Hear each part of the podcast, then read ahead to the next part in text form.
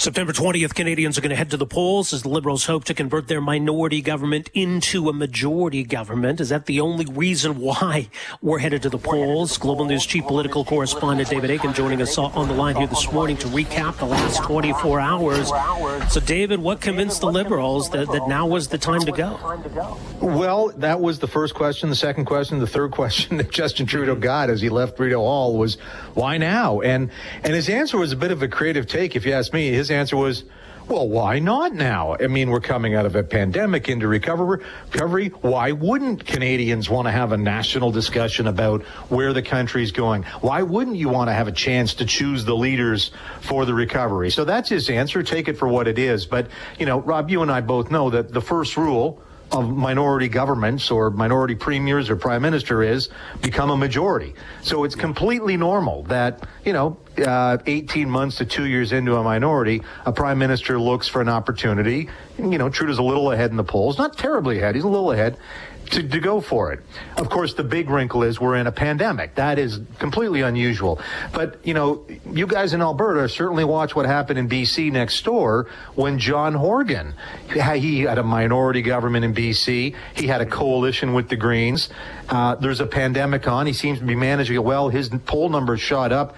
Couldn't help himself. He called an election in the middle of a pandemic, and he got hauled over it for being opportunistic and endangering public health. And what was his reward? He got his majority.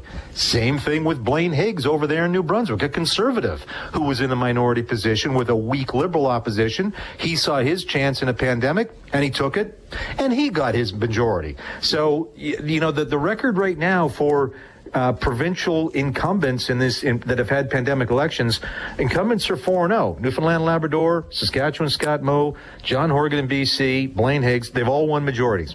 So Trudeau, as I said, he is doing well in the polls. He starts with a national lead, but campaigns matter. And, you know, I've been saying for a month now that there is really, I mean, the regional polls are really going to make a difference this time.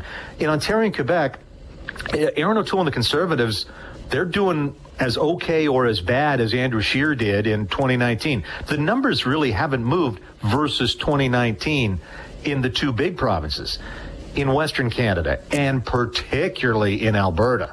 Oh my gosh, there's incredible volatility, and it's all because Conservative support for O'Toole compared to Conservative support with Scheer has crumbled.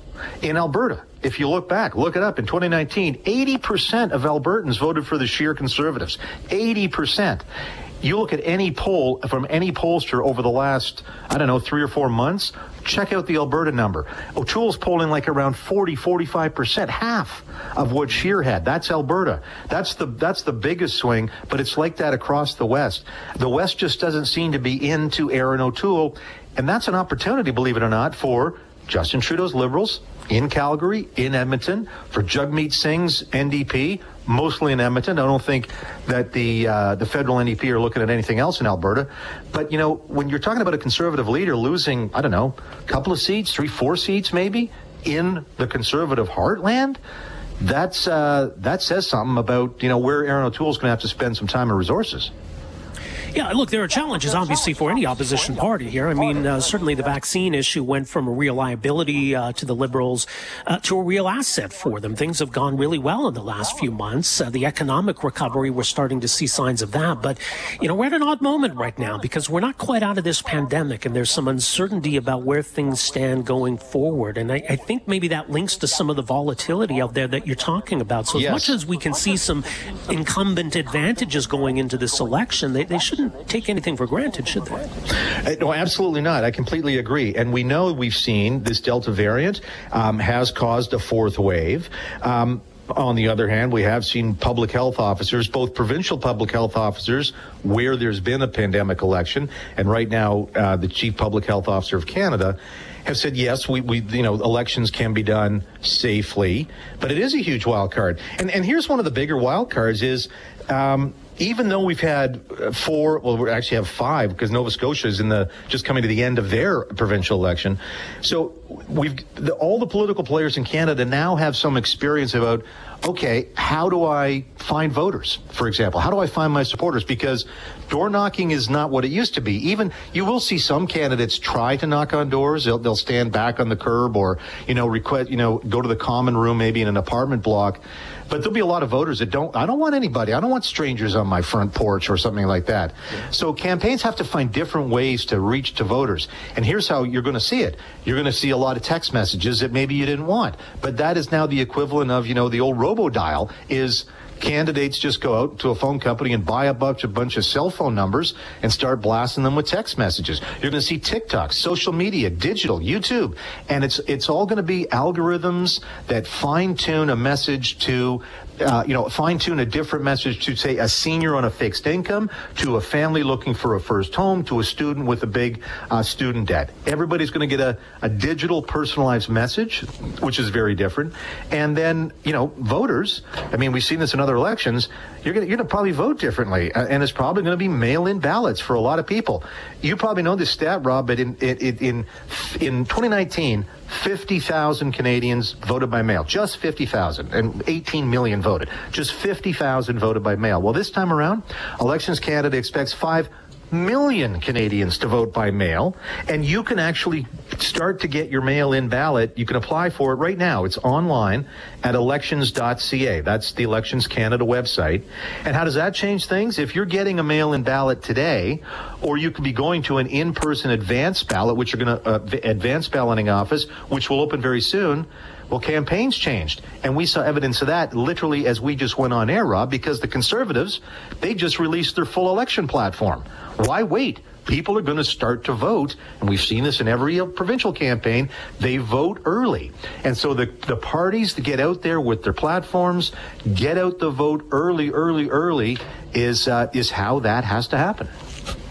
It's going to be interesting. You mentioned the Conservative platform really emphasizing recovery. There were a lot of conversations yesterday about vaccines and vaccine passports and vaccine requirements. Are we kind of getting a sense already of what the themes are going to be in this campaign? I think it's still early. That was one of the things that, to be honest, I was a little surprised from the Liberals, from the incumbent. When Trudeau came out and, I kind of thought there might be a ballot question there or some big vision, and they've released 3 English TV ads now. And really, all they are from the Trudeau Liberals are like, we just want to keep doing what we're doing. Let's keep doing it. We're doing, which is odd because they didn't need to have an election because they weren't really getting much opposition in Parliament because the NDP was often voting with the Liberals, if not the NDP, then the Bloc Québécois. So, anyways, I'm waiting to see really where the Liberals want to go in terms of vision other than keep on. Yes, the Conservatives definitely, I think they know that if you look at that polling again, they know that Canadians do give the Conservatives a bit more cred on economy, more so than the other parties. So they want to leverage that advantage and talk more about that. Jagmeet Singh and the NDP, they are really, we're fighting for you. It's almost classic NDP. Obviously, they're on the left. Yesterday was all about let's tax the ultra-rich and make them pay for et cetera, et cetera.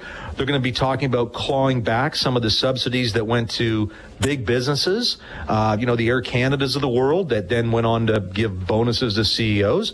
That's populist kind of stuff.